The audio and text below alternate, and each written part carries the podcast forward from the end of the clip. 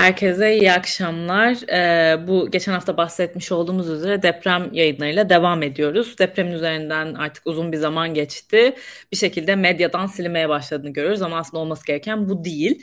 Ee, o yüzden biz de bu konuda e, bu yayınlarda e, hem bu alanda çalışan STK çalışmaları olan saha çalışması olanları hem de e, akademisyenleri bir araya getiriyoruz. Bu akşam e, ilk konuğumuz e, Feyza Hocam olacak. Kendisi Boğaziçi Üniversitesi'nde bir öğretim göre, öğretim üyesi.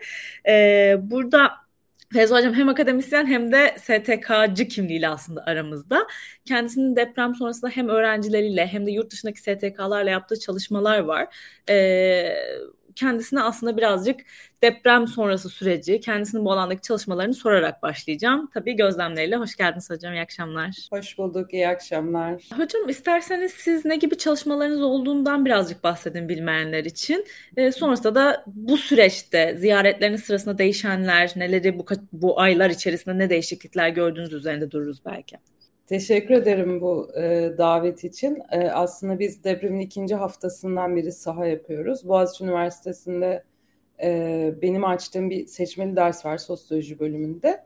E, teması, konusu tamamen farklı bir dersti ama e, Şubat ayında tam derse başlayacağımız sırada deprem olunca e, dersin konusunu deprem ve toplum olarak değiştirdik ve e, derse katılan öğrencilerin e, öğrencilerle birlikte derse gönüllü olarak katılmak isteyen bir grupla beraber bir araştırmaya başladık.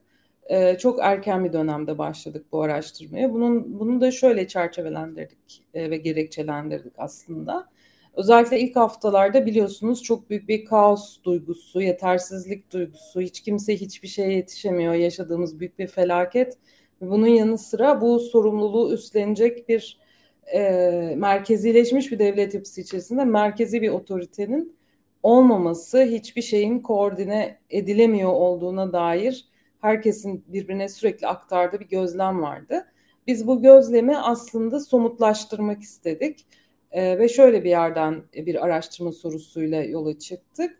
E, depreme müdahale eden, deprem sonrası yaşanan e, süreçte destek, yardım, arama kurtarma, e, aşevi, sosyal hizmet her alanda hangi kurumlar ve aktörler nasıl çalışıyorlar? Bunun bir kaydını tutmak istedik ve bölgeye gidip gelenlerle e, derinlemesine görüşmeler yaptık. E, bu çalışma gerçekten çok zengin bir veri üretti. E, buradan da katılan öğrencilere e, ve ekibe ve Profesör Nüket Sirman'a yine süreçte bizimle birlikte saha süpervizörü olarak hem de sahada destek olduğu için teşekkür ediyorum. E, Haziran dan beri ise biraz daha yapılandırılmış bir araştırma yapıyoruz. Hazirandan beri yaptığımız iş ise yine bu aktörleri biraz daha sosyal girişimcilik e, ve ekonomik kalkınma çerçevesinde anlamaya çalışıyoruz. Yani afet görmüş, büyük bir yıkıma uğramış ve hayatın her alanında aslında neredeyse e, her şeyin desteğe muhtaç hale geldiği bir ortamda yeniden bir ekonomik canlanma hayatın yeniden inşasında nasıl mümkün olur? Bu konuda neler yapılıyor? Bu konuda sağ çalışmamız hala devam ediyor. Hem e, Türkiye tarafında hem de Suriye'nin etkilenmiş olan bölgelerinde e, şu anda veri topluyoruz. Peki hocam yani bence çok önemli bir çalışma ve hani hep aslında ben kendi çevremde de gerek yayınlarda dile getirmeye çalışıyorum. Üniversite aslında böyle bir şey olmalı. Toplumsal sorunlara dönebildiğimiz yani tek taraflı bir ders anlatma yeri değil de o karşılaş karşılıklı etkileşimle beraber bir şeyleri geliştirebildiğimiz, topluma sa- fayda sağlayabildiğimiz gerekli bir yer olması gerekiyor.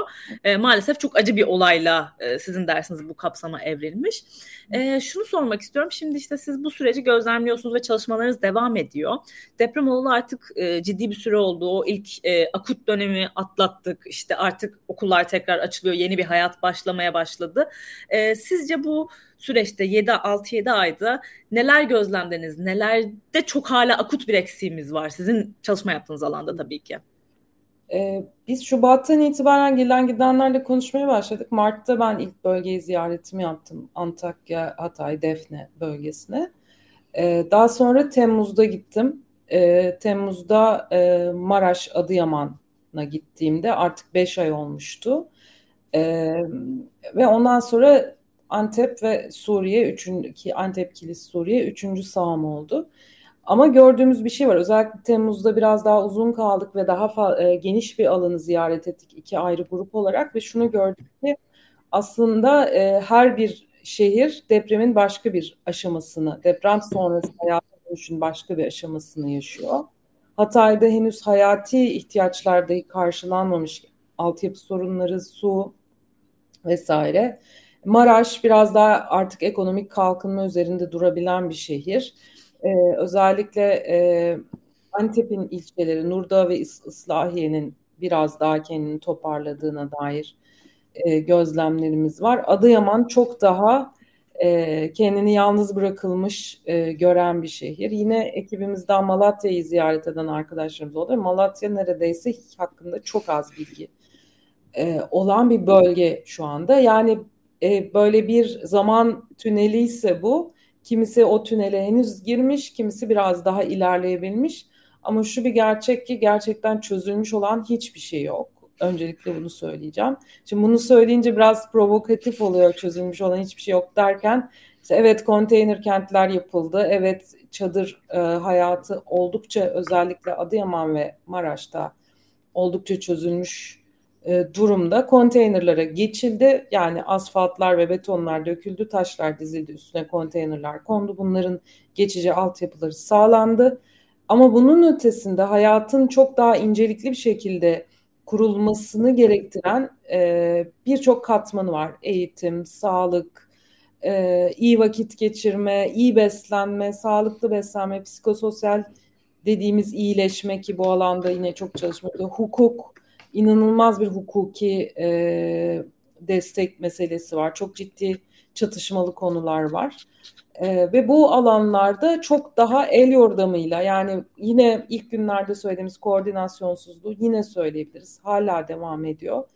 E, çok büyük bir bölgede çok büyük bir yıkım ve çok katmanlı e, yapılması gereken işlerin merkezi bir şekilde yönetilmesi zaten mümkün değil.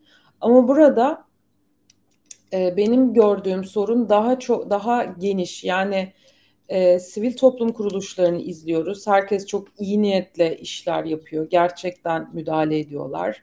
E, önemli fonlar ve destekler geliyor yurt dışından. Bunlar bölgede kullanılıyor. Devlet önemli bir kaynak aktarıyor. Hani e, ne denir o un, şeker, yağ aslında orada. Ama her baktığınız tarafta aslında bu böyle yapılmamalıyı görüyorsunuz. Yani bunu dışarıdan bir hariçten gazel okuma gibi değil de gerçekten iyi bir koordinasyon ve daha bütüncül bir yaklaşımla bunun yapılması gerekiyor. Ama o şekilde gitmediğini tabii ki görüyoruz. E, ve bu, bu konuda iki, iki mesele var. Ya birincisi geleceği nasıl kuracaksınız? Yani birkaç ay sonrasını, birkaç e, yıl sonrasını ve önümüzdeki 10 yılları nasıl tasarlayacaksınız? Büyük bir tasarım işi var. Diğer bir mesele de zaten geçmiş olduğunuz 7 aylık süreci e, sürecin yaralarını ve eksiklerini nasıl saracaksınız? Yani hem hala sarılmamış yaralar hem de geleceğe dair planlamalar gerekiyor. Şöyle söyleyeyim mesela üniversiteler açılıyor ama üniversite e, binaları henüz sağlamlaştırılmış değil. Nerede eğitim yapacaklarını bilmiyorlar. Okulları açılıyor ama aldığımız bilgiler e, çok ciddi e, planlama sorunları olduğunu ve bu planlama sorunlarının hiçbir şekilde çözülmeden okulların açıldığı haftaya girdiğimiz yönünde. Ya mesela hemen bu noktada bir şey ekleyeyim ben de. Bana erişen mesela eleştirilerden ve sıkıntılardan biri. Ya okulu kaydettirecekler ama evleri yok işte konteyner kentte yaşıyorlar ve oradan ikamet çıkmıyormuş. Bir de hani bizde adrese dayalı e, okul sistemi var. E, o yüzden hani kaydı gözükmeyip e, fatura getir diyorlar. Faturan yok doğal olarak konteyner kentte yaşıyorsun. E, böyle çok bölük pörçük hani düzensizlik dediğiniz gibi bir şeyler var ama her şey böyle orada burada gibi. Onu da ben araya eklemiş olayım. Evet yani bu bunu aslında bir bir şekilde her şey ne kadar kötü anlatısı olarak yapmak istemiyorum. Bizim yaptığımız işte böyle bir iş değil. Gerçekten çok özveriyle, çok çok özveriyle çalışan hem kamu çalışanları var, hem sivil toplum çalışanları var, hem afetzedelerin kendisi var. Hatta afetzedeler arasından e, bu süreçte aslında hem gönüllü hem de görevli profesyonel olarak e, iş almış, e, ilk kendilerine iş edinmişler ve birçok şeyi altından kalkmaya çalışıyorlar ve bir mucize yaratıyorlar. Hani bu mucizeleri de görüyoruz bunun altını çizmek istiyorum ee, ve çok önemli karşılaşmalar yaşanıyor. Hiç işbirliği yapmayacak gruplar, insanlar birbirleriyle işbirliği yapmak zorunda hissediyorlar ve yapıyorlar ve bunların olumlu sonuçları oluyor bu hayatın inşası üzerinde. Ama diğer taraftan da e, her ne kadar çok sabırlı, yani bunu ben hep söylüyorum, bütün araştırmalarımızda ortaya çıkan bu. Kötü koşullara çok sabırlı bir toplumumuz var. Yani iyi koşulları talep etmek yerine kötü koşullarda yaşarken hani dirençlilik ya da yılmazlık ya da dayanıklılık dediğimiz bu rezilyans meselesi e, ben bunu hep tersinden okumak istiyorum. Yani işte sivil toplum çalışmaları, psikososyal destek sürekli rezilyansı arttırmak istiyor. Halbuki toplum zaten çok e, direngen, çok güçlü, çok e, bir şekilde yılmaz bir şekilde o hayatı yaşıyor e, ve zorluklara çok katlanabiliyor. Mesela ben kadına yönelik şiddetle çalıştım ve kadınların ne kadar zor koşullara katlanabildiklerini, katlanma eşiklerinin ne kadar yüksek olduğunu gördüm. Aynı katlanma eşiğini şu anda afet sonrası durum içinde e, kullanabiliriz. Aynı şekilde katlanma eşikleri çok yüksek. Talepkar, hak talep eden bir vatandaşlık inşası olmadığı için aslında afet öncesinde de şu anda da bunu bir talep haline getirmek ve bu, bu bunun içerisinde katılımcı e, bir şekilde aslında süreci yönetmek gibi bir çabaya da giremiyorlar. Buna da zaten çok alan açılmıyor. Yani burada biz aslında her şeyin dışarıdan gelip çok iyi planlanmasını zaten bekleyemeyiz afet sonrası ortamda. Hiçbir yerde savaş sonrası ortamda da afetten sonra da hayatı kuran insanın kendisi ve afetten bir gün sonra bile hayat devam ediyor. Hani hayat sıfırlanmış ve bitmiş değil. Bir gün sonra bile ihtiyaçlar devam ediyor ve o ihtiyaçlarını insanlar oldukça yaratıcı bir şekilde karşılayabiliyorlar. Ama kendilerinin ihtiyaçlarıyla onlara e, seslenen devletin, kamunun, sivil toplumun sesi arasında e, bir uzaklık var. Hala bir uzaklık, bir mesafe var. Bunu görüyoruz aslında ve ara mekanizmalar araştırmasında da yapmaya çalıştığımız şey bu uzaklığı yakın etmeye çalışan, kaynaklara e, ve iyi koşullara erişimlerini insanların, vatandaşların sağlayacak ara mekanizmalar var mı? İyi, iyi uygulamalar var mı? O iyi uygulamalar varsa onlar nasıl güçlendirilebilir? Kötü uygulamalar varsa onlar nasıl eleştirilebilir? Biz de böyle bir çabanın içerisindeyiz aslında. Şu anda da odağımız ekonomik kalkınma ve sosyal girişimcilik dediğimiz aslında sosyal fayda üreten e, girişimcilik modelleri ki çok dünyada şu anda popüler e, afet sonrasının yönetiminde. E, bu konulara bakıyoruz aslında ve hani çok fazla şeyde anlatabilirim bilemiyorum hani buradan nereye doğru gidelim. Şeyi merak ediyorum. Bence izleyenlerden de bilmeyen vardır. Hani diyorsunuz ya afet sonrası özellikle sosyal e, kalkınma tarafında, sosyal girişimlik tarafında. Hı. Mesela buna örnekler neler olabilir? Belki bilmeyenler için bir yol açıyor olur o da daha sonra araştırmaları için. Hı hı, evet.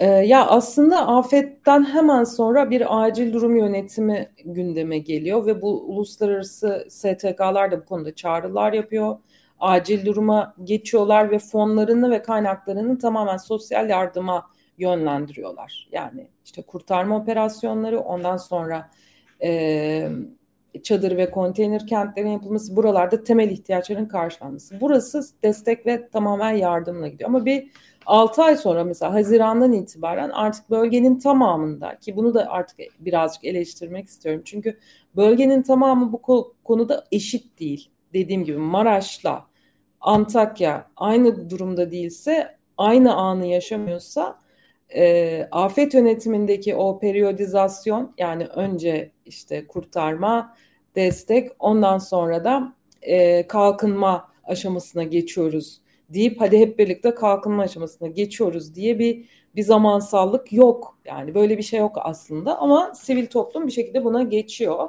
E, bir yandan yerel halk da artık hani yıkılmış, yıkılmak üzere olan binaların altında dükkanlarını açarak aslında ekonomik hayatı sürdürmek istiyorlar, sürdürmek istediklerini, orada kalmak istediklerini ve ekonomik destek ötesinde e, kendi hayatlarını sürdürmek istediklerini görüyoruz. Bu istek ve bu motivasyon var. Burada önemli olan e, hem maddi desteklerle yani bunlar hibe programları olabilir, e, geri ödemeli kredi programları olabilir, küçük daha çok mikro hibeler çok bu konuda en popüler yaklaşım. İşte bu mikro hibelerle e, bir süre e, yatırımcıları, iş insanlarını ve e, küçük işletmeleri destekleyerek orada bir ekonomik canlanma üretmeye çalışan bir süreç içerisindeyiz. Şu anda böyle hibe programları var. Hem odalar üzerinden hem STK'lar üzerinden hem devlet üzerinden e, teşvikler ve fonlar ve hibeler veriliyor. Tabii burada da e, aslında yine fon vericilerin yaklaşımıyla, bunlar bazen çok daha ütopik yaklaşımlar olabiliyor. Yani bir toplumu, bir yeri dönüştürmek, daha iyisini yapmak, e, bir hayali orada gerçekleştirmek gibi daha dışarıdan içeriye doğru bir e, müdahale olabiliyor. Ve çoğu zaman o aslında karşılığını bulamıyor. Çünkü orada yaşayacak olanın hayalidir önemli olan. E, ikinci bir yaklaşımsa burada yaşayan insanların ekonomik kalkınmanın parçası olmak ve hayatı yeniden inşa etmek isteyen insanların ve toplulukların taleplerine göre uzlaşmacı ve daha e, karşılıklı e, müzakereci yaklaşımlarla e, projeler yürütülebiliyor. E, buralarda bizim en çok dikkatimizi çeken aslında mesela Antakya bölgesine geri dönüşler oldu ama aynı şey Maraş'ta ve Adıyaman'da da var. Yani profesyonel e, hayatı olan, çeşitli kaynaklara erişimi olan, network'ü olan insanların bölgeye dönüp bu kaynaklarını bölge için kullandıkları işler ve projeler yapıyorlar. Kimisi buralarda sivil toplum o e, kuruluşları kurmuşlar, kimisi bir iş başlatmışlar vesaire. Bu, bu tip örnekleri görüyoruz. Bunlar çok heyecan verici tabii ki. Çünkü hem yerel bir aidiyet var hem dışarıdan gelen bir e, e, uzmanlık var. Bu ikisinin en ideal birleşimi bu oluyor. Kadın emeği üzerinde çok önemli bir vurgu var ve olmalı da zaten. Burada benim en önemsediğim konu aslında bizim toplumumuzdaki geleneksel e, bakım emeği düzeninin. Yani kadın eve bakar, erkek para kazanır, çocuğa bakar, hastaya bakar, yaşlıya bakar, evi temizler ve hani karşılıksız bir emek verir sürekli. Şu anda aslında bir bu yıkımla birlikte bu zincir, bu e, ideal pozisyon, toplumun geleneksel toplumsal bakışa göre bu ideal model aslında oldukça sarsılmış durumda. Çünkü aileler e, bölündü, kimilerinin bakım vereni, kimilerinin de bakım verdiği e, insanlar öldüler, kaybo e, onları kaybettiler. Dolayısıyla ailelerdeki bu bölünme, bu dağılmışlık, konteynere sığmak zorunda olan yaşam, farklı e, mekanlara dağılmış olan aileler bu bakım zincirlerini özellikle geleneksel aile yapısı, geniş aile yapısı içerisindeki destek mekanizmalarını, o görünmez kadın emeğine dayalı destek mekanizmalarını sarsmış durumda. O yüzden de buraya çok ciddi bir müdahale e, bölgede sosyal hizmetin, sosyal politikanın gelişmesini sağlayabilir eğer kaynaklar doğru yönlendirilirse. Böylece zaten görünmez olan ve zaten doğru bir şekilde yönetilmeyen e, bakım emeği meselesi çok daha doğru bir şekilde şu anda yönetilebilir. Yani bu da benim kafamdaki mesela daha ideal bir modelin e, bölgeye yansıtılması. Yani sosyal değişimine de değişime de neden olabilecek ama aynı zamanda hayatı insanların eskiden bildiği gibi olmasa dahi ki bunu bölgede konuştuğumuz herkes söylüyor. Yani eskiden olan hayatın bir daha gelmeyeceğini biliyoruz. Bu büyük bir kopuş ama yeni bir hayat kuracağız e, ve bu hayatı da seveceğiz. Yani bu motivasyonu görüyoruz. O hayat kurulurken de daha eşitlikçi, daha e, kapsayıcı e, ve daha hak ve sorumluluklarla donatılmış, daha güçlendirilmiş vatandaşların e, olabildiği bir düzen kurulabilir mi? Aslında toplu halde hepimizin sorumluluk almak isteyen herkesin sorması gereken, peşine düşmesi gereken soru bu. Bu çok basit. Hani çocukların kırtasiye ihtiyaçları için yardım göndermekten başlayabilir ama e, diğer ucunda bunun e, gerçekten sosyal ve ekonomik hayatı e, katılımcı ve e, e, katılımcı ve paylaşımcı bir ekonominin, sosyal bir ekonominin, eşitlikçi bir ekonominin kurulmasına kadar gidebilecek bütün sosyal katmanları içeren e, yeni bir hayat modeli hayal edilebilir ki bu hayal ediliyor. e, ve bunu yapmaya çalışan çok önemli, çok e, değerli, çok fedakarca çalışan e, insanlar var. Katman katman e, farklı kurumlarda, kamu görevlisi ve sivil toplum ayağı içerisinde. Bunu görmek gerekiyor. Diğer taraftan ise Türkiye'nin sosyal ve politik gerilimleri, polarizasyon, kutuplaşma bunlar tabii ki yine bölgeye çok hızlı bir şekilde birkaç hafta sonra belki ilk birkaç hafta dur, durgunlaşmış olsa da yapısal eşitsizlikler, ayrımcılıklar, e, ırkçılık ya da kendini e, dini inancı, e, kültürü, etnisitesi yüzünden e, dezavantajlı e, konumda gören, bunları yaşamış olan, bunları deneyimlemiş olan halkların yine bu yapının devam ettiğini görüp öfkeyle ve e, ümitsizlikle dolduğu durumlarda yaşanıyor. Bu da negatif resimlerden biri. Bu da hiçbir zaman unutturulmaması gereken ve sıklıkla konuşulması gereken bir konu. Bölgenin özellikle sosyal ve kültürel yapısı itibariyle. Yani hem gözümüz hem elimiz üstünde olacak hem de üzerine konuşup düşünmeye devam edeceğiz ki e, önümüzdeki yani ben bu araştırmaya başladığımda öğrencilerime demiştim ki arkadaşlar önümüzdeki 10 yıl hepimizin eli bu bölgenin üstünde olmak zorunda ki e, Türkiye'nin neredeyse yarısının etkilendiği bir depremde hepimiz etkilenmiş sayılırız ve dolayısıyla hepimizin eli orada duracak. O yüzden buna hazır olmalıyız. Yani bize ihtiyaç duydukları zaman hazır olmak için bu projeyi yapıyoruz demiştim. Nitekim şu anda da aslında buna alan açmaya bir şekilde hala elimizin e, afet bölgesinin ve oradaki vatandaşların üzerinde olması, onlarla beraber hayatı yeniden inşa çalışmalarında sorumluluk almak üzere uğraşıyoruz. Yani gerçekten bence çok kıymetli bir çalışma yapıyorsunuz. Bunlar tabii silsile ve hani bir grupla olacak bir şey değil dediğiniz gibi çok farklı yönleri var. Ya ben hep bu deprem yayınlarında şeyin altını çiziyorum ya da işte bir yerde yazıp çizerken bunun çok kültürel, sosyal çok fazla boyutu var. Yani ilk akut dönemde biz baktığımızda işte ev yıkılan evler, e, hayatını kaybeden insanlar, uzuvlarını kaybeden insanlar bu çok acı, elle tutulur somut bir şey vardı ortada. Ama diğer taraftan da bu devam ediyor. Hayat orada devam ediyor. Bizler işte belli bir süre üzülüp burada işte farklı şehirlerde işte İstanbul'da, İzmir'de, Ankara'da hayatımıza devam edebiliyoruz. Çünkü hayatın dediğiniz gibi olağan akışı bu. Yani insanlar birinci dereceden yakınını kaybediyor ve ertesi gün hayata devam ediyor ama orada da bir hayat devam etmek zorunda. Bu nasıl olacak? Ve hani şöyle bir şey var. Türkiye bunu farklı olaylarda çok yaşayan bir şey. En basitinden yakınında bir savaş çıktığında bile içerisinde yaşayan bir ülke olarak söylüyorum.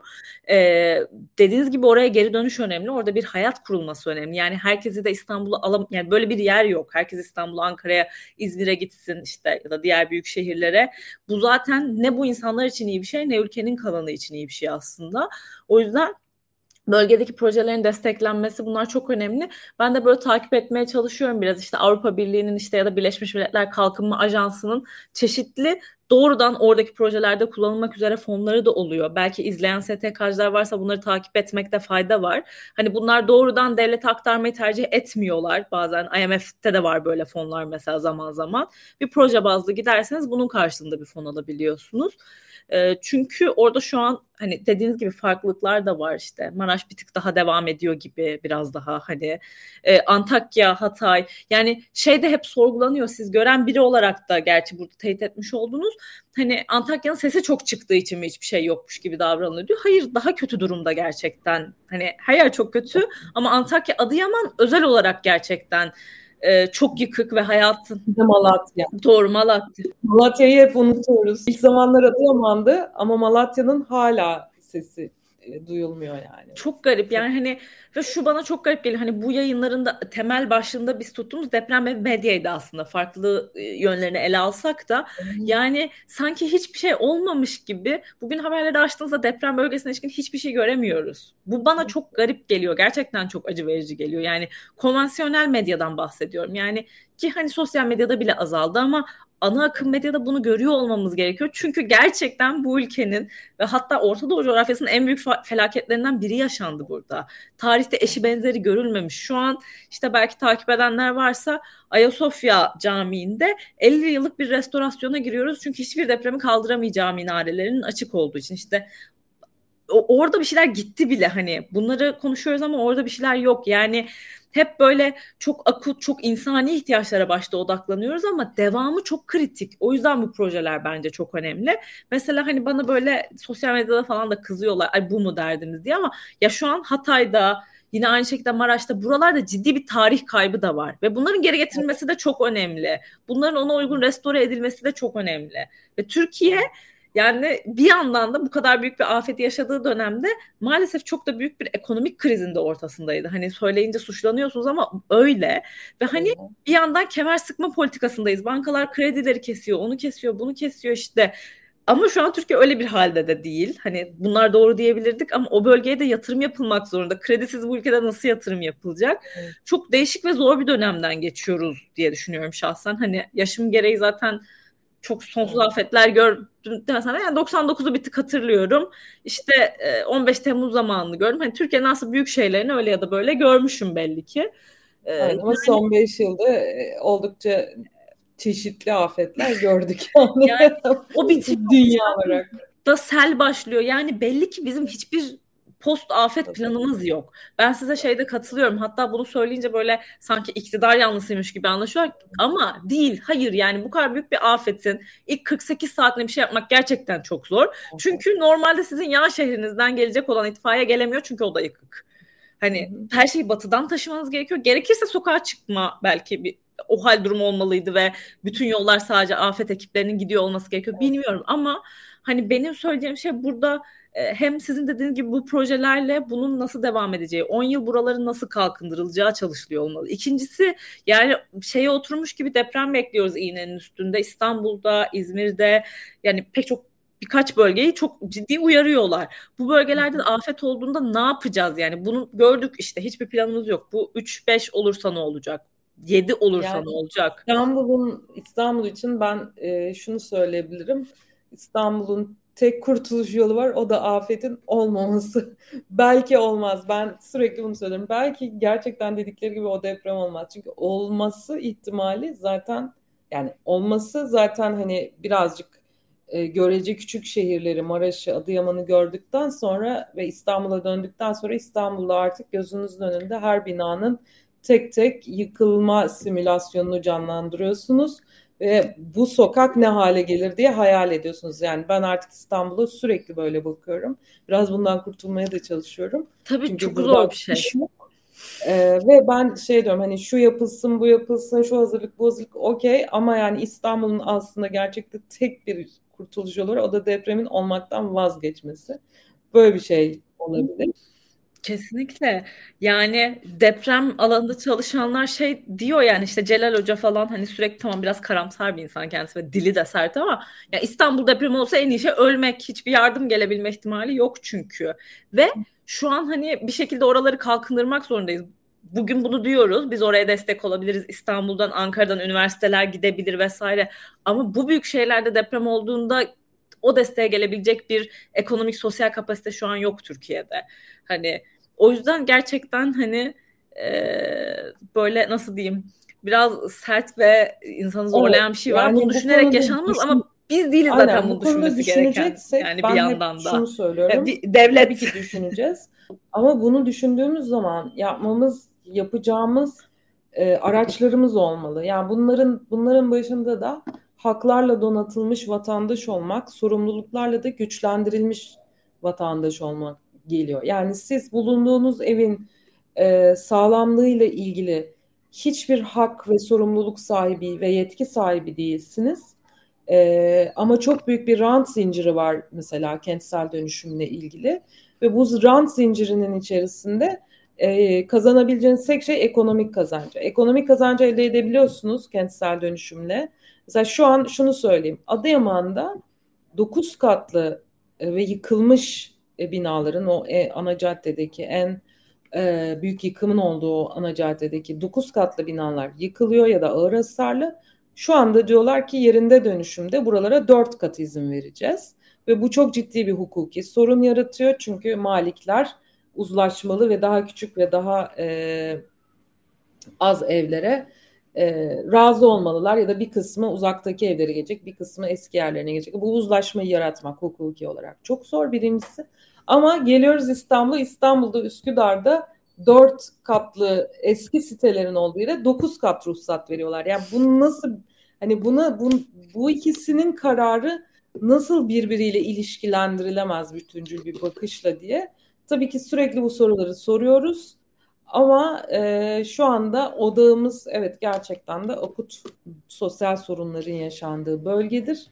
E, zaman içerisinde umuyorum ki yeni fırsatlar yaratır ve sizlerle e, yaptığımız işlerin sonuçlarını paylaşırız.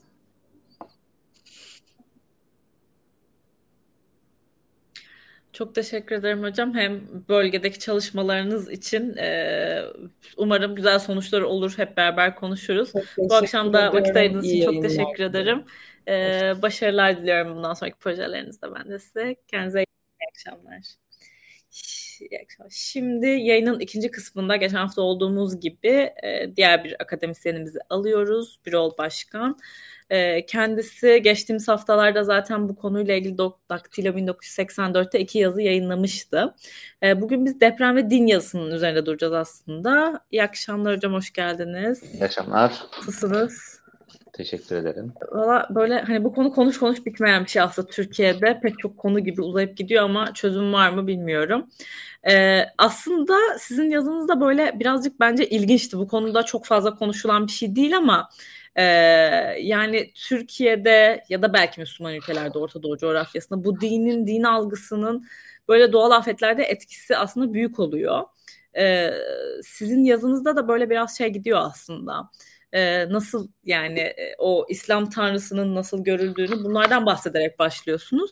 Neden mesela yani öncelikle şeyden başlayayım. Neden deprem ve din üzerinden bir e, tartışmayla başlamak istediniz? Tabii normal şartlar altında bu e, tabii afetler ve e, bunun e, e, bizim günahlarımıza bir ceza olup olmadığı tartışması bizim gündemimizde sürekli olan bir şeydir. Yani bu e, bugün de geçerli, daha önce de geçerli ve bunun en meşhuru tabii 1999 depremindeki o e, işte efendim meşhur pankarttır değil mi? Bir, bir e, başörtülü bir e, öğrencinin tuttuğu pankart işte 7.4 yetmedi mi e, diye çok meşhurdur o e, pankart. O dönem yaşayanlar bilir. Oradaki e, tabii alt mesaj neydi? E, işte o dönem malum başörtülülere veya türbanlara e, bir üniversite yasağı vardı. Toplumsal bir e, devletten yönelik bir baskı vardı. E, o baskı karşısında e, işte efendim varsayın bu depremin bir ceza olduğu idi. E, işte AK, AK Parti döneminde de e, yaşanan bazı e, yani hem kurallara uyulmamasından hem değişik sebeplerden böyle tabii afetler olduğu zaman e, AK Parti yöneticilerinden bile bu meyanda bu bu tarzda şeyler e, duyuldu. Yani ne demek? İşte efendim bu Tanrı'nın iradesidir. Ee, bazıları mesela İzmir'de şey olduğu zaman işte gevur İzmir'e göndermeler e, yapılır. E, değil mi? Sanki e, orada yaşayan insanların günahlarından dolayı Tanrı cezalandırıyordur bunları. Yani aslında bu da biraz yazıda da diyorsunuz Lut kavmi olayına da be, hani hani hep Aynen. o zihniyet aslında var. Yani aslında Kur'an'ın e, Kur'an'da işte bu zaten hani şimdi genelde e, genel olarak aslında e, bizim Türkiye'de ya işte seküler kesimler genelde muhafazakar ve dindar kesimlerin bu tür tepkilerine karşı tepkilidirler. Yani neden bu tür e, işte efendim her şeyi Tanrı'nın iradesine veya Tanrı'nın cezalandırmasına bağlıyorsunuz e, diye. Aslında bu İslam'ın kendi içinde güçlü bir damardır aslında yani.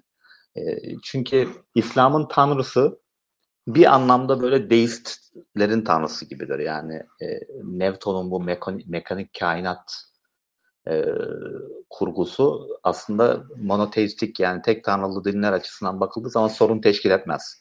Hatta bilakis e, e, iyi bir e, şeydir o, kainat tasavvurudur.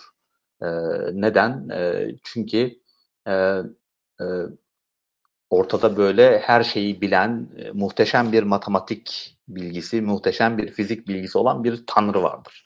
Daha önce insanların tahayyül etme, edemeyeceği kadar güçlü ama aynı zamanda mükemmel bir yaratıcı vardı değil mi? E, monoteistik tek tanrılı dinlerin deizmden ayrıldıkları nokta sonrasıdır. Şimdi deizme göre işte mesela Newton değil mi? Newton mesela aslında deist aslında. Yani tanrı var ve mükemmel bir kainat yaratıyor. Her anlamıyla kusursuz bir kainat yaratıyor. Daha mükemmeli yaratılamaz her anlamda. Ama deizme göre e, bir noktadan sonra artık onu yarattıktan sonra Tanrı'nın işi bitiyor. Tanrı'nın kainata müdahalesi de bitiyor. Dolayısıyla işte burada tek tanrılı dinler özellikle İslam tabii ki İslam ki tevhid inancı ve Tanrı'nın kainattaki rolü anlamında diğer bütün tek tanrılı dinlerden ve diğer tek tanrılı olmayan dinlerden de çok çok güçlü bir tanrı vurgusu vardır ve bu vargı e, tanrı sürekli hayata müdahale eden bir tanrıdır. E, yani bunu Kur'an'daki anlatılan menkıbelerden de görebilirsiniz. Oradaki mesela bir sürü menkıbede insanların başına gelenler kötü işler yaptıkları içindir, günaha girdikleri içindir, e, Tanrı'ya şirk koştukları içindir veya Lut kavmi örneğinde olduğu gibi e, işte e, e, livata dediğimiz bizim işte efendim erkek erkeğe e, şey, şey cinsel ilişkiye girdikleri içindir gibi. Yani dolayısıyla Kur'an'ın kendi kurgusu içerisinde de o Tanrı inancı güçlüdür yani. Dolayısıyla böyle bir dini anlayış içerisindeki Müslümanlardan işte bir deprem olduğu zaman ya Tanrı'nın bununla bir alakası yok. Yer altında işte efendim faylar kırıldı. Orada deprem oldu. insanlar öldü gibi bir yaklaşım e, bizatihi Müslümanların Tanrı inancı veya Tanrı e, kavramıyla çok e, çatışan e, bir bakış açısı oluyor. O yüzden Müslümanları bu konuda e, e, yargılamaktan ziyade aslında İslamiyet'in tanrısı hakkında konuşmak gerekiyor. Yani insanlar tabii istediği gibi inanabilirler. E, ama bence inanmayanlar da böyle niye böyle bakıyorsunuz demenin e, bir mantığı yok. Yani o fay hatlarının kırılması da mesela Müslüman açısından e, çok önemli değil yani o fay hattını o şekilde yaratan Tanrı'dır. O, o an o saniye kırılmasını sağlayan da Tanrı'dır. Her an Tanrı'nın müdahale edebileceği bir alan bulur. Ee, e, gerçekten tevhid e, imanı olan bir Müslüman diyelim ki. E, dolayısıyla e, e, e, Müslüman veya dindarların diyelim ki gerçekten e, yani İslamiyet'in e, tasvir ettiği anlamda bir Tanrı'ya inanan bir Müslüman için böyle depremler ve diğer tabii afetlerde Tanrı'nın elini görmemesi zaten garip. E, çünkü e, Müslümanların Tanrısı hayata müdahale eden bir Tanrıdır. Hani e, İslam onun isimleriyle şey yaparsa Tanrı sadece hay değildir yani. Hayat veren değildir. Aynı zamanda kayyumdur. O hayatı devam ettirendir de. Yani böyle mekanik bir e, Newton vari bir kainattan ziyade her an hayatımıza müdahale eden, her an hayatımızın içinde olan bir tanrıdır ki İslam'ın tanrısı tabii Müslümanların atıyorum yatak odasında nasıl davrandığıyla da ilgilenir. Tuvalete nasıl gittikleriyle de ilgilenir ki yani şimdi bu kadar çok insanın hayatında olan bir tanrı elbette ki büyük günahlarıyla ilgilenecektir. Ee, şimdi bayağı konuyu uzattım farkındayım. Şimdi bu en son Hatay e, ve Maraş depremlerinde olan şuydu e, en azından ben gözlemleyebildiğim kadar nereden gözlemledim, nereden baktım? Ben e, Diyanet'in hutbelerine baktım ve Diyanet İşleri Başkanı, ondan sonra AKP'nin liderlik kadrolarındaki konuyla alakalı yapmış oldukları açıklamalara baktım daha çok. E, söylemlerine baktım. O söylemlerine baktığım zaman hiç bu tür İslamiyet'in Tanrı'ya atfettiği şeylere bir gönderme yoktu.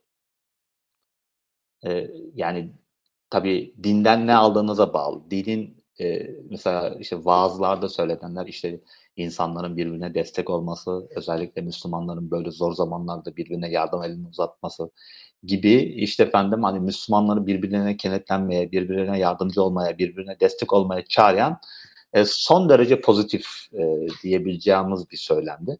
E, sadece Cumhurbaşkanı Erdoğan bir yerde de dili düş, dil sürçmesi. O da devam etmedi mesela ona. Hemen orada kaldı ve uzatılmadı. Çok şey yapılmadı. E, üzerine düşülmedi.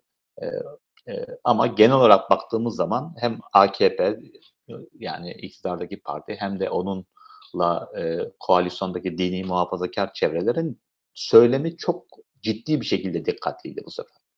Yani e, işte efendim bu Tanrı'nın bir cezasıdır. İşte efendim bakın kendinize gelin. Gerçi zannediyorum bir tek Hatay'da e, malum Hatay'da e, işte Nusayriler vardır. Aynı zamanda Hristiyanlar da vardır.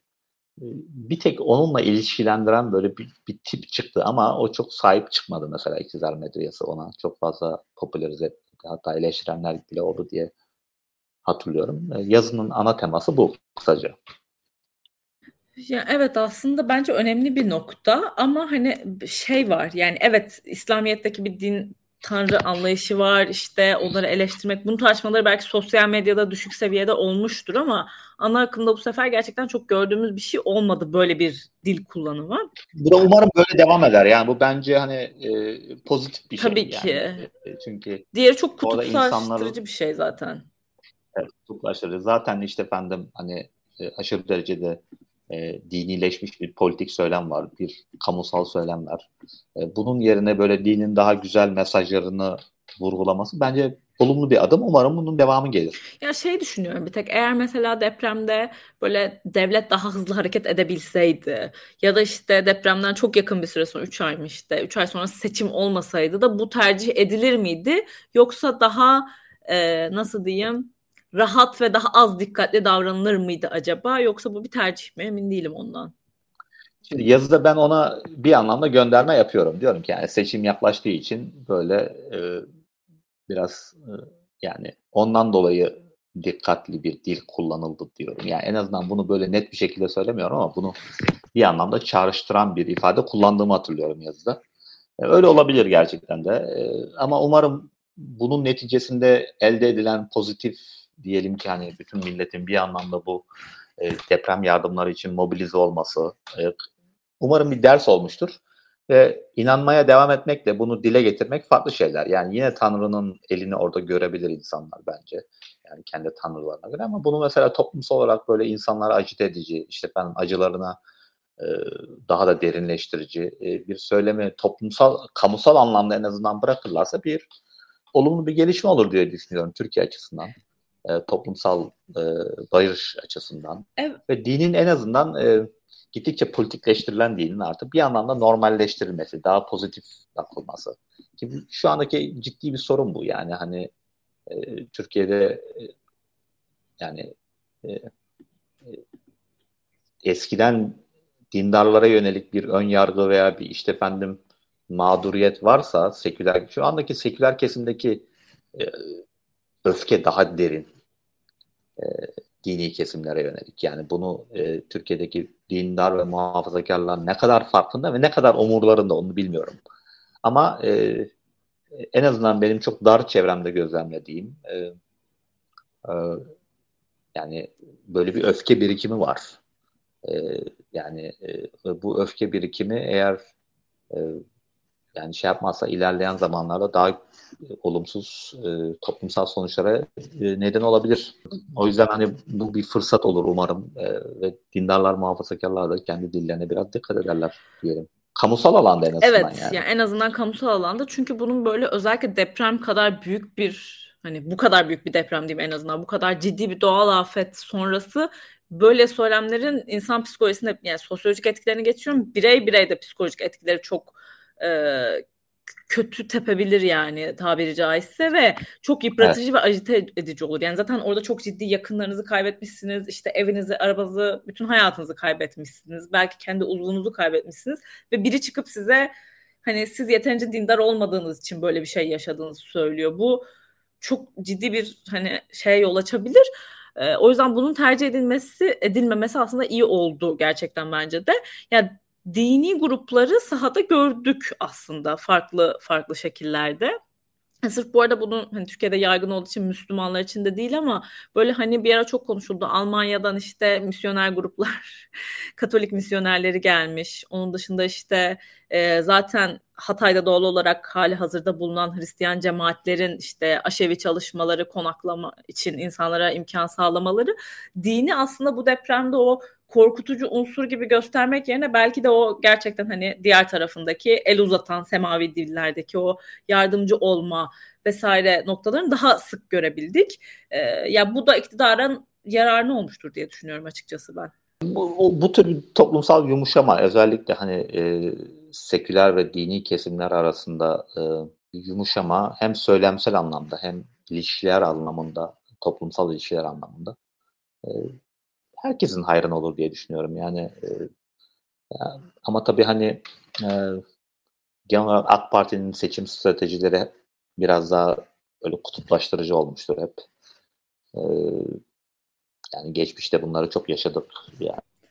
Ya evet. E, ve maalesef işte o taban mesela en azından o kutuplaştırıcı söylemi de yiyor yani şimdi. E, yani Türkiye'de mesela hani e, e, yani böyle bir Türkiye özcülüğü yapmak istemiyorum. Çünkü yani etnik, dini e, çatışmalar her toplumda yaşanabilir. E, ki Türkiye tarihinde de vardır bu yani şimdi. Yani Ermeniler meselesi var, Aleviler var, işte Kürtler var. Bu bizim tarihimizde olmayacak diye bir kayda yok.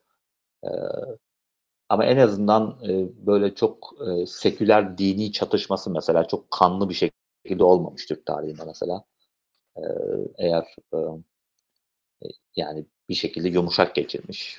Mesela bir İran gibi olmamış mesela.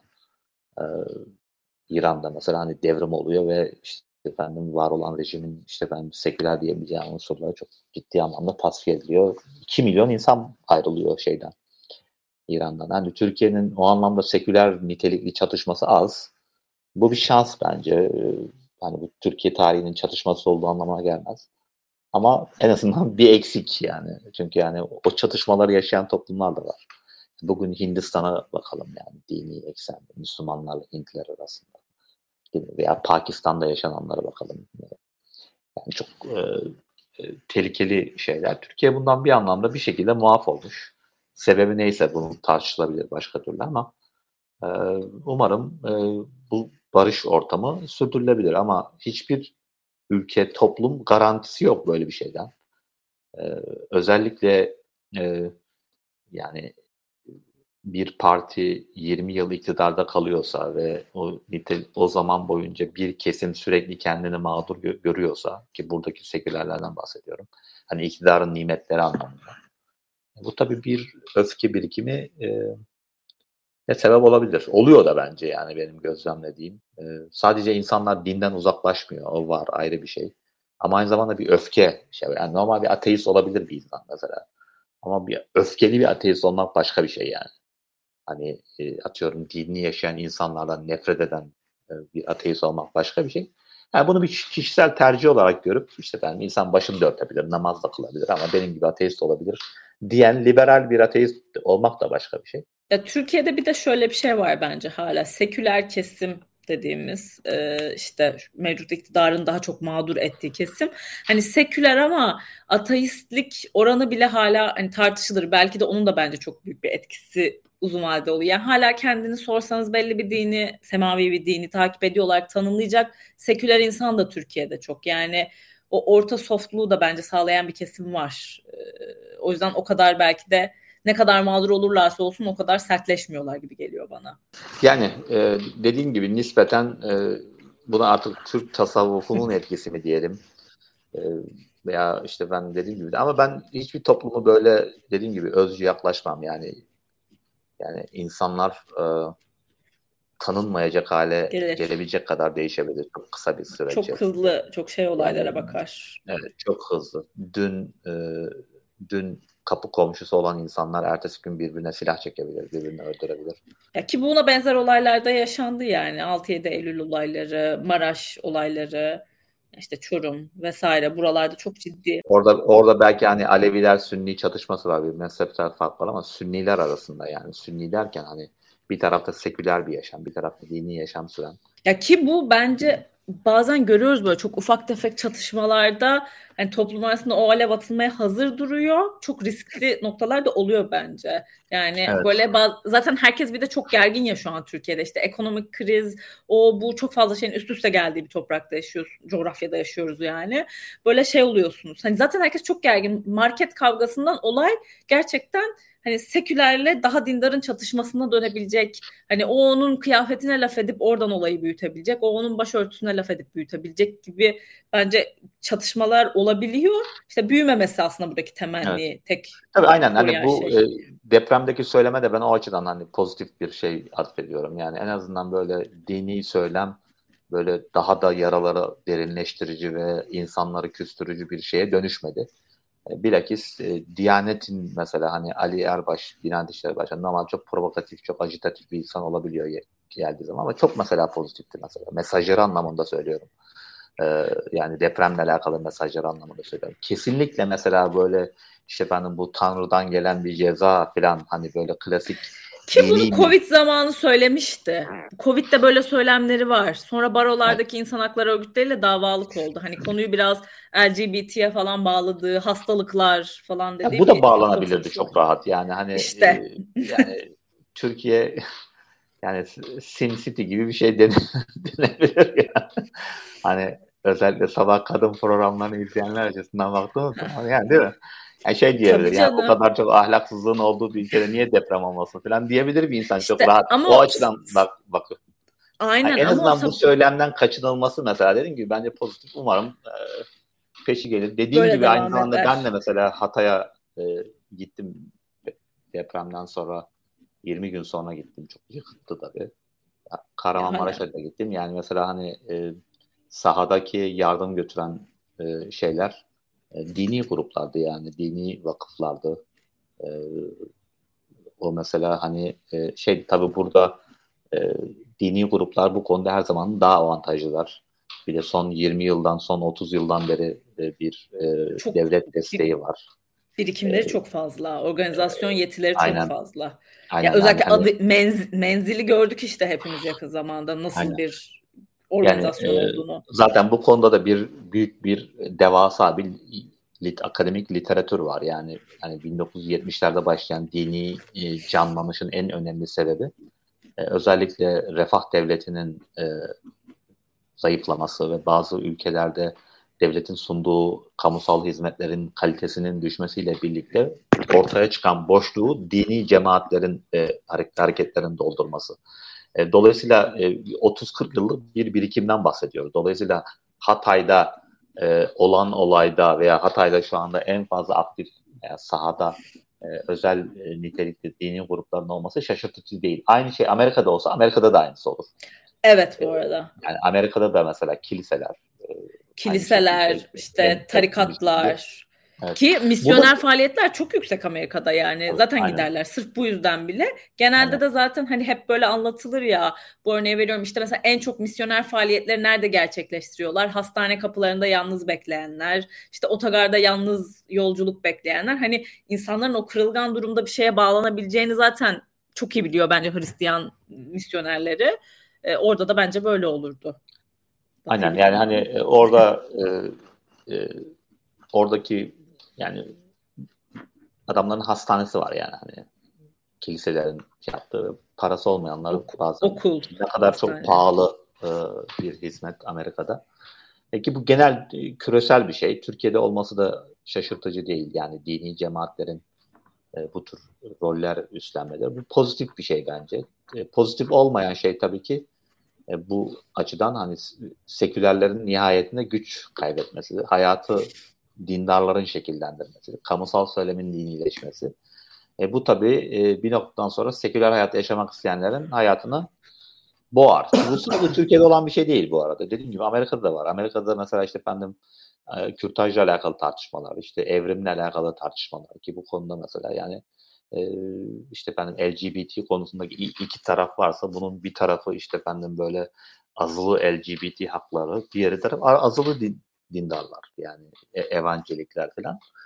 E, dolayısıyla e, e, herhalde karşımızdaki sorun e, bu gittikçe açan uçurumları nasıl e, daha fazla açılmasını engellemek ve daha barış içerisinde, daha huzurlu içerisinde, daha e, herkesin birbirinin özgürlüklerine ve haklarına saygılı olduğu e, bir toplum e, oluşturabilmek e, herhalde. Yani önümüzdeki şey o. En azından bizim hayatımız boyunca, önümüzdeki kalan hayatımızda karşı karşıya kalacağımız e, yani politik sorun bu aslında yani.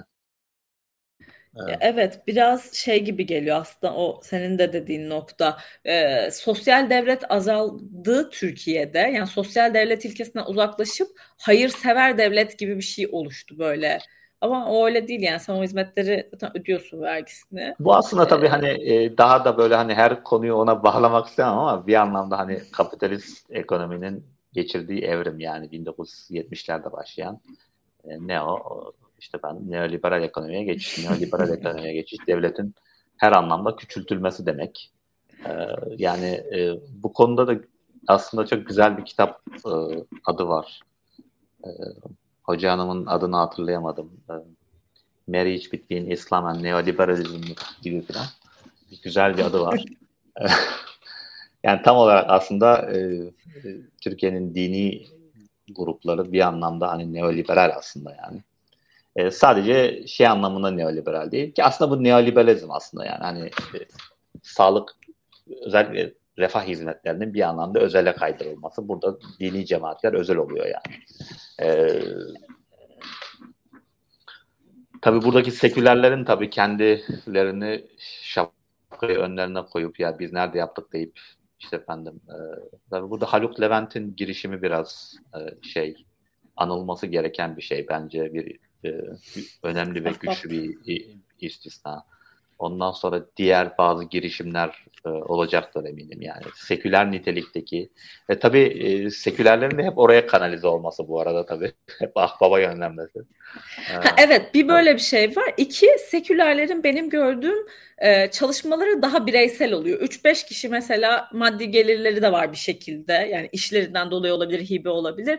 Ya mesela işte ilkokul çocuklarına bir sene boyunca biz kahvaltıyı vereceğiz diye gidip daha nasıl diyeyim o dini cemaatlerin yaptığı gibi daha örgütlü, daha kapsamlı değil ama nokta atışı. Ha, bu da tabii ki çok faydalı yardım gerek ve ihtiyaç ama organizasyon yeteneği her zaman e, dünyanın her yerine söylüyorum bunu İslam'la da sınırlamıyorum. Dini gruplarda herhalde kimlikleşme sebebiyle daha güçlü yani. Bir ya, araya.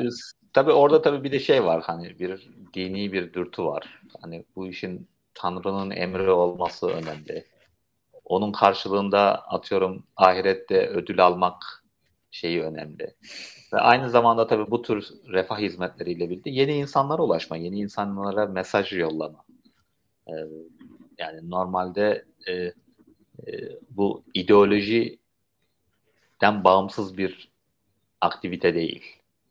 Hani verilen hizmetin bir şeyi var yani bir pakette geliyor. O paketin içerisinde aynı zamanda dini mesaj var o pa- paketle birlikte gelen bir şey var. Ha insanlar o mesajı alır almaz ayrı mesele ama en de sonunda e, 30 yıldaki gidişata bakıldığı zaman hani daha dindar bir dünyada yaşadığımız kesin. Ha 2010'lu evet. yıllarda başlayan bir karşı din ateizm e, dalgası var. O dalganın ne kadar güçlü olacağını göreceğiz. Bilmiyoruz şu anda ne kadar olacağını. Hani e, bu dindarlaşma kadar aynı zamanda böyle 19. yüzyıl valgır ateizmi gibi bir ateizm de geliyor yani. Ee, şeyde. E, Türkiye'de de var mesela. Türkiye'de e, benim de zamanında yazdığım Evrim Ağacı mesela. Yani bunlar hardcore ateist yani. E, ve bu iki grup e, zaman içerisinde birbirleriyle nasıl bir diyaloğa girecekler e, açıkçası benim de merak ettiğim e, ve tabii diyalog girdikten sonra hani o, o, o, o diyalog herhangi bir sentez üretecek mi tabii? Tez, antitez, e, sentez, e, diyalektiği orada işleyecek mi? E, daha güzel bir dünyaya gidecek miyiz yoksa e, daha böyle çatışmalı, daha gergin e, bir dünyaya mı gideceğiz? Onu herhalde e, biz görürüz. Yani hayatımız. Yakın, evet elde. yakın bir zamanda olur gibi geliyor bana da. Şeyi bir de kapatmadan aslında bu deprem konusunda bir de şey benim dikkatimi çekti. Geçen gün oturup onu düşündüm. Yani hem bu dediğimiz gibi sert söylemlerden kaçınıldı dine yönelik olarak devlet tarafından bahsediyorum. Ama bir yandan e, nasıl diyeyim STK gibi nitelendirebileceğimiz cemaatler sahada aktifti ama bana şey gibi geliyor. Diyanet o kadar da ortalık yani yapmıştır bir şeyler eminim. Ama mesela normalde bazı olaylar çok hatırınızda kalır ya. Ben şey bile düşündüm. Ali Erbaş gitmiş mi diyor deprem bölgesine diye. Geçen bir açıp gitti. bakma ihtiyacı hissettim. Evet gitti. Hani gitmiş aşevleri kurulmuş vesaire ama hani o kadar bir o gözümüze sokulmamış gibi geldi diğer bir yandan. Hani sert söylem okey o yapılmadı ama aynı şey mesela hani eğer e, e, sosyal medyayı bir baz alırsak mesela aynı şekilde dini cemaatlerin de mesela aktiviteler o kadar çok göz önüne sokulmadı. Yani mesela hani oraya gidip Hatay'ı görmeyen bir insan orada dini STK'ların ne kadar çok aktif olduğunu bilmez büyük ihtimal. Yani sadece evet. Diyanet'le alakalı tespitin değil. Yani bence genel olarak dini STK'larla alakalı da geçerli o Diyanet'le alakalı yapmış olduğun tespit. Evet doğru olabilir. Ama tabii sosyal medyayı şu yönden çok baz almıyorum. Bir noktadan sonra bize bizi gösteriyor ya. Hani bilmiyorum benim zaten dini cemaat çevrem yok yani sosyal medyada. O yüzden Ama böyle bir şey önüme düşmüyor. Yani. Hani ben sosyal medyaya bir önem atfediyorum bir ayna olarak. Şöyle yani bu tür konuşulanları düşünenler fikirlerini sosyal medyada yazıyor. Ülkenin geri kalanı doğru. ilgilenmiyor. yani o da doğru tabii evet evet. Doğru. Önüm, yani, yani normal, çok önümüze çıkarılmadı bu. E, onların normal işte günlük endişeleri var haklı olarak. Yani ekonomik krizden geçiyoruz. Hayat pahalı. İnsanlar sabah 5'te 6'da çıkıp çalışıyorlar. Akşam yorgun argın geliyorlar. Bir de hani e, Hatay'da dini STK'lar ne yaptı, ne yapmadığı tartışmıyor adam tabii ki haklı olarak. ya evet. Ya şey denmiş yorumlarda da böyle hani olan yine ihale yine sekülerlere kaldı. İşte hani map kaynak aktarıyorlar. Ya zaten bunu hani en baştan kabul ettik. Devlet ciddi bir şekilde destekliyor. Ee, Tabii canım, o dini kesin. cemaatleri. Yani. Türkiye'de bu. Daha doğal olamaz. Mev- son 20 yıldır bunların desteklendiği yani en çok çok temel bir örneğini gördük yani Türkiye'de hem desteklendi sonra terörist ilan edildi. Hani bunu bile yaşadık çok kısa sürede. O yüzden zaten akıttıklarında bir şüphe yok yani ne istediler de vermediği diyen ben değilim sonuçta. Ama hani bizim burada demeye çalıştığımız şey biraz daha hani orada bir örgütlenme var. Sekülerler doğal olarak öyle bir inanç çerçevesi gibi bir şey olmadığı için çok da örgütlenmiyor ama hani Orada garip bir hani aslında olan şey. Bu ya yani, tabii belki bakışlar. yani burada tabii hani akademik bir e, konu mu? Mesela ahbap neden bu kadar çok yani destek buldu? Neden bu kadar büyüdü? E, de bence araştırılması gereken bir şey. Yani orada bir örgütlülük var tabii ki. Hani dini bir kaygı yok. Oraya verenlerin dini kaygısı var mı? Hani sevap alayım ahirette işte efendim e, bana karşılığında sevap gelir gibi bir kaygıdan ziyade başka bir motivasyon var sanki. Yani orada demek ki sekülerler de örgütlenebiliyor. Örgütlenebiliyor derken hani e, böyle e, biraz da yani Haluk Levent'in popüler kişiliğiyle alakalı bir şey.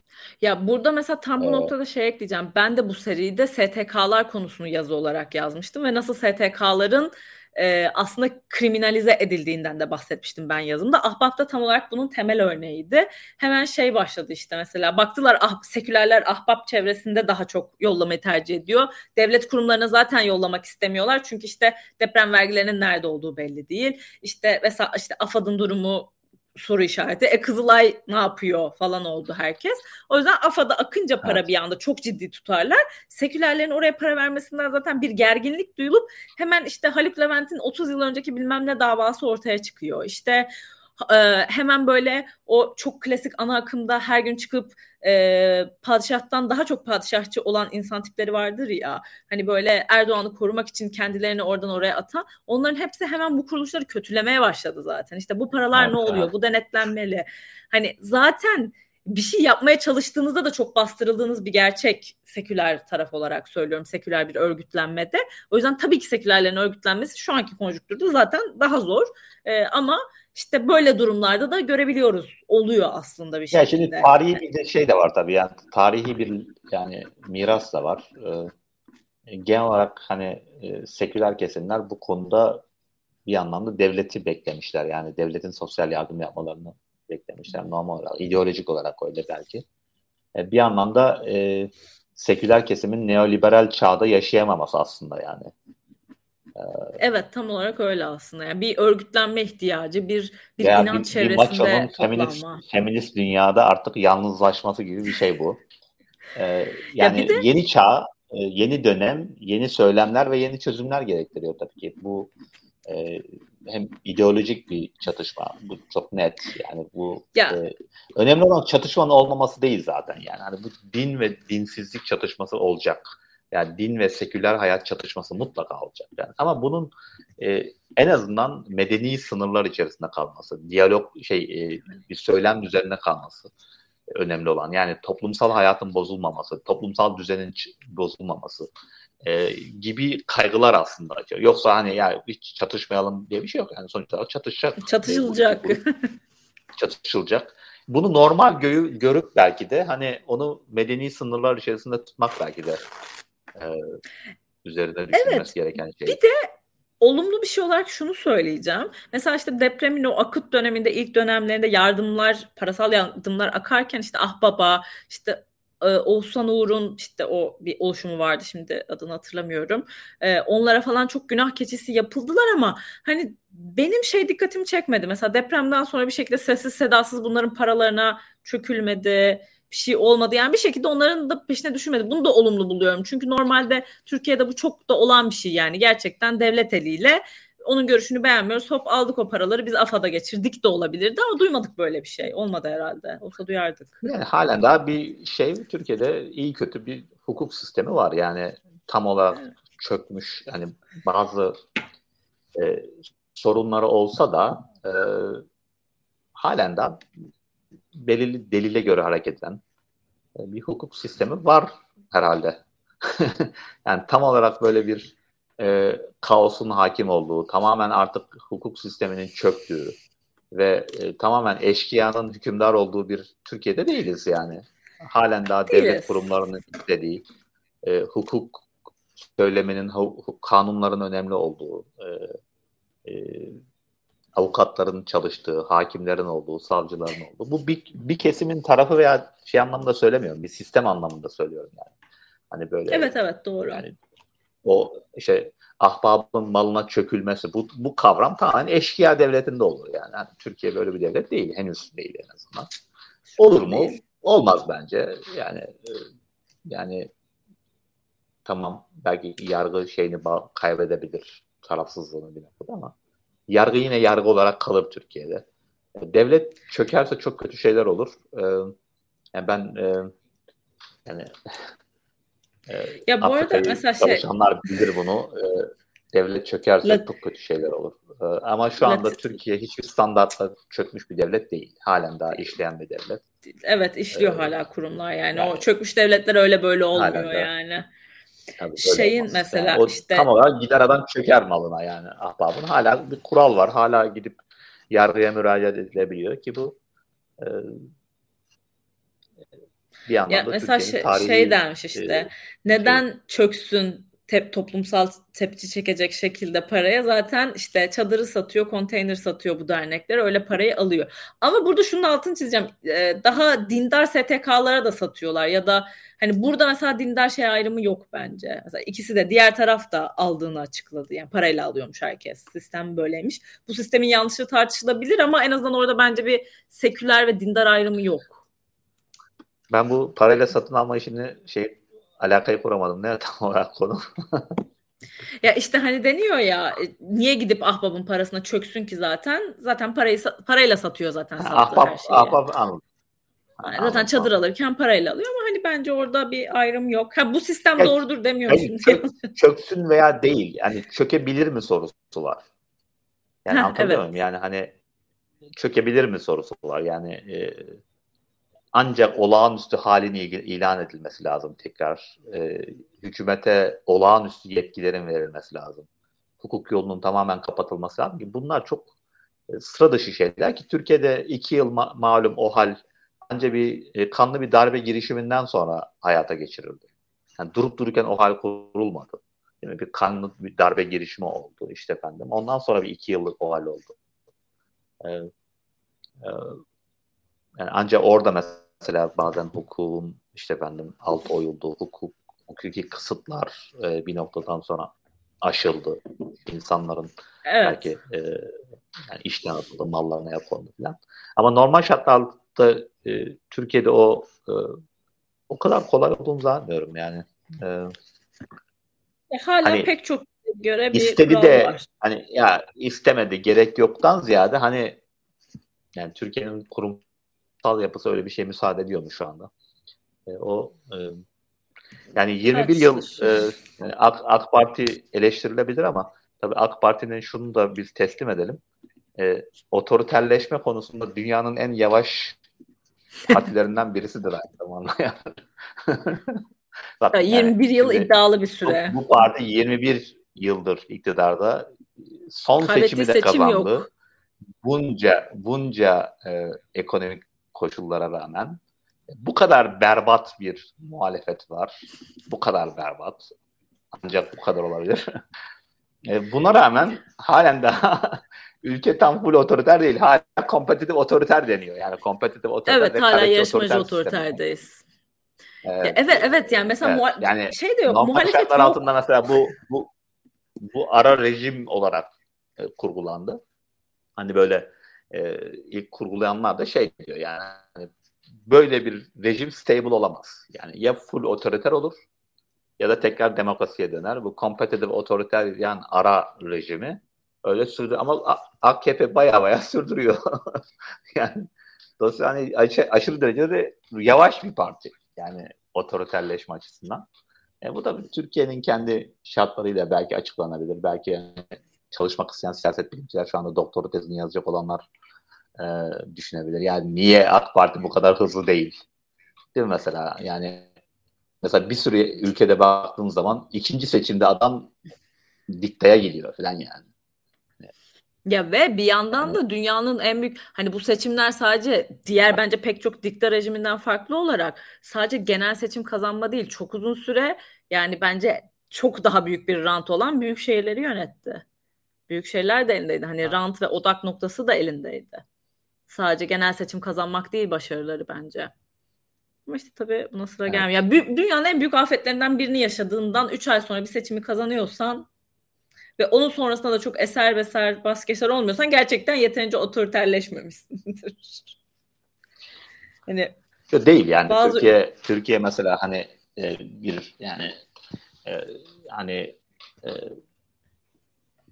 nihayetinde böyle e, ben de mesela o çığırtkanlığı yapanlardan birisiydim. O zaman demek ki bu kadar soğukkanlı düşünmüyormuşum mesela. Hani Türk Türkiye full otoriterleşmeye gidiyor falan bunu deklare ettiğimden 10 yıl sonra hala aynı hemen hemen aynı yerde Türkiye yani. Ee, yani, yani Türkiye'de Türkiye'de e, ki rejime o rekabetçi otoriter diyen siyaset bilimcilerden birisiyim. 2013'te dedim ben bunu. Benden önce diyenler de var. Sonra da diyenler de var. Ee, mesela yani benim şeyime göre şimdiye kadar Türkiye çoktan otoriter olması gerekiyordu. E, ama işte hayat şaşırtıyor insanı yani. Hayat sürprizlerle dolu. E, siyaset e, anlamak için biz çoğu zaman birçok şey bilmiyoruz aslında yani. Hani böyle e, bildiğimiz 3-4 faktörle e, açıklamaya çalışıyoruz halbuki. Halbuki bilmediğimiz 10 tane faktör var, farklı faktör var. E, Doğru. Bu konuyu niye tartışıyoruz bu arada onu bir çözemedim. O öyle bir şeyden geldi. Derneklerin parasına hani dini örgütler öyle böyle hani diğer tarafa evet, yapıyor mu yapmıyor mu çökebilir mi oradan. Neyse böyle bir şeyle de yavaş yavaş toplamış olalım aslında. Sonuç olarak e, ya sıtmaya razı oluyoruz da değil yani yapacak bir şey yok. Seçim vardı işte hani kaybedip razı olacağız yani ne yapacağız alternatifi ne? Hani yapabileceğim bir alternatif yok benim. O yüzden yok, e, bence yani e, bence de yani işte yani muhalefetin e, bu seçimdeki performansını gördükten sonra buna şükür. E, evet gerçekten şükür yani. Bundan çok daha kötü şeyler yaşayabilirdik yani ki özellikle seçim sonrası performansıyla bence.